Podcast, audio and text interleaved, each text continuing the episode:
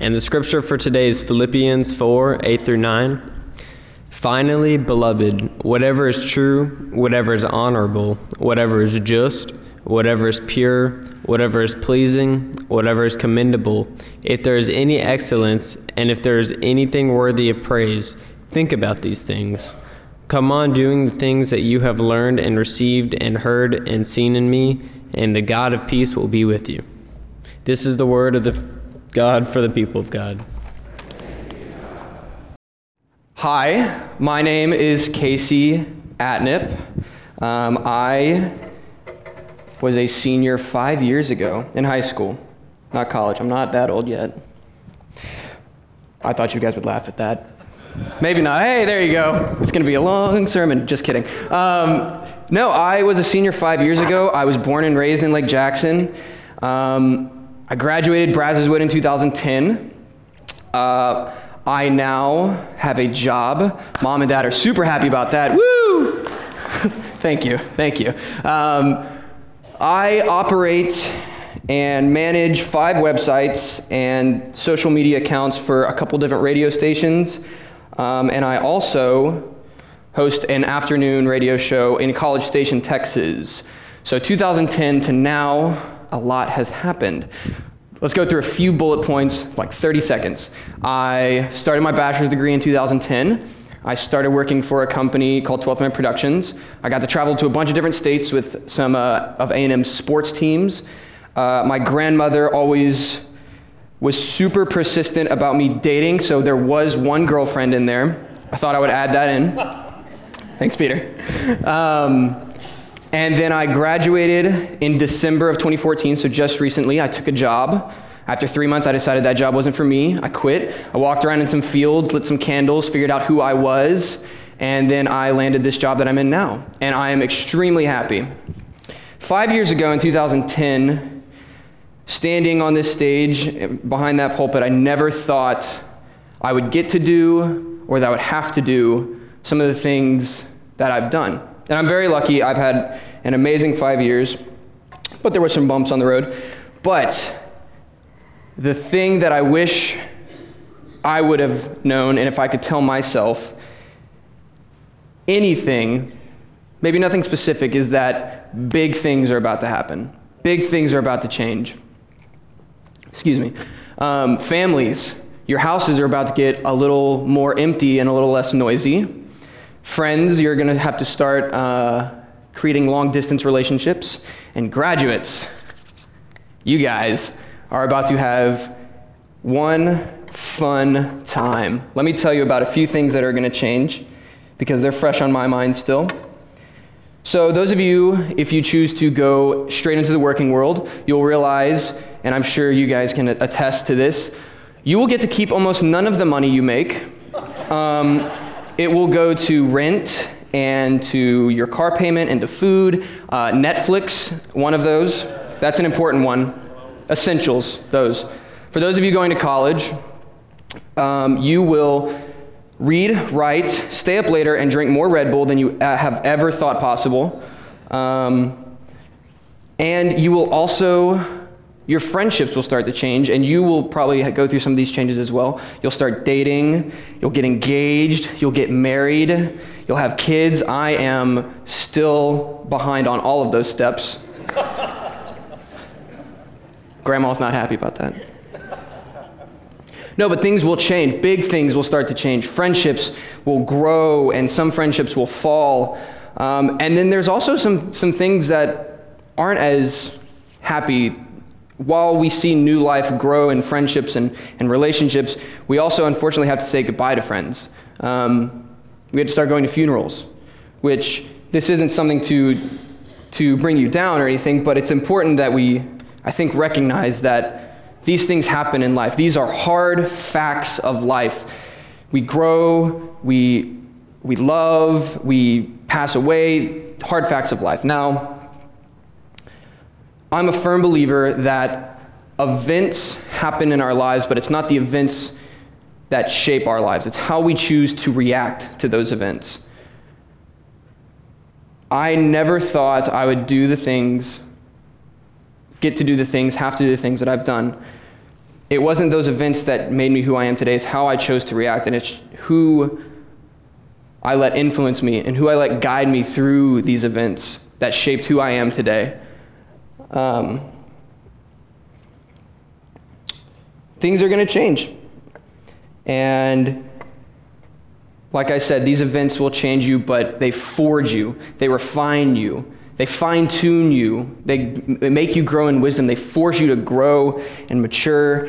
And it's a difficult path, but you can have so much joy in that. In Philippians, Paul tells us, like we read, that there is so much joy and so much things worthy of praise. But earlier in Paul, in chapter 4, around verse 1 and 2, Paul tells the church, don't struggle with each other. You will have times of tribulation and trial and being unsure about things. But Paul tells us to be one in the church, that the church has one goal that we're all working towards. We might want to take different paths, but we have to figure out a way to do it in love and in kindness. Now, verse 9, I really like, and I think that very much applies to some things that we've seen today, especially the video that we watched. I love that video. It's from a guy that played a few sports. I think it's very telling of what it's like to be on a high school sports team. Verse 9 says, whatever you have learned, whatever you have received or heard from me, seen in me, put that into practice. Make that the example that you live by, and the God of peace will be with you. What I would have also loved to tell myself 5 years ago is that you have so much potential and energy and passion to do the things that you love to do. I never imagined. It was my dream to be in radio from the time I was 16. Never thought in my life that I would be where I am today. And it's not because I got lucky. For some reason, that passion was instilled in me and it blossomed. Now, I want to bring up a quote from a book that I read, and it stuck with me. It was a really good book, but this quote stuck out at me, and I kept going back and reading it over and over and over again. And the quote was, great men and women are forged in fire. It's the privilege of lesser men to light the flame. 5 years ago, I was sitting in a pew, a lesser portion of what I was today. These events, these happy times, these grand conquests of reading books and writing things, and these low valleys of sadness and sometimes just down on times when I didn't really think I could move forward anymore. These things forged me into who I was today. Now, the important thing that I think we realize is, like Paul said, whatever you have seen or heard from me, like the coach yelling at his... very encouraging, but yelling at his player, we need help. And I'm so lucky to be standing on a stage where 5 years ago, people were, pushing me out the door and saying, we can't wait to see what you do next. And now I walk back in and I see familiar faces, new faces. I had so much guidance from people here, from my family, from my friends. But when there's times when you don't know who to turn to, you don't know if you're scared to talk to your family, you're scared to talk to your friends. There were times when I just was giving up, wanting to just fall back onto the floor and just say, no, I'm done.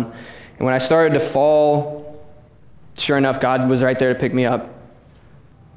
We have so many experiences, church, friends, family, where we see joy, we see happiness, and we see encouragement. And in all of those, God is right there with us.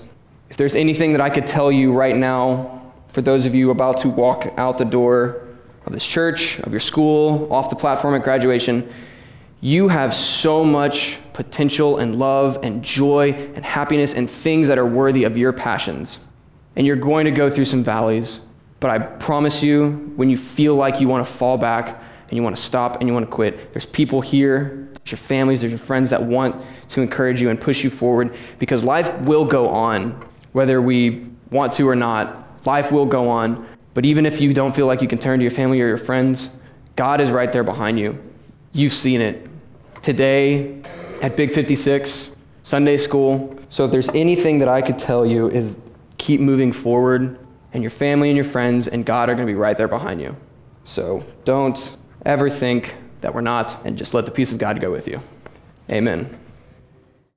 So I hope that you know that Chapelwood United Methodist Church is about helping people take their next step in their faith journey with Christ. If we do it well and line those steps up, it creates wonderful gifts like the graduates that we've celebrated today. And so I hope that you are paying attention to where those next steps might come.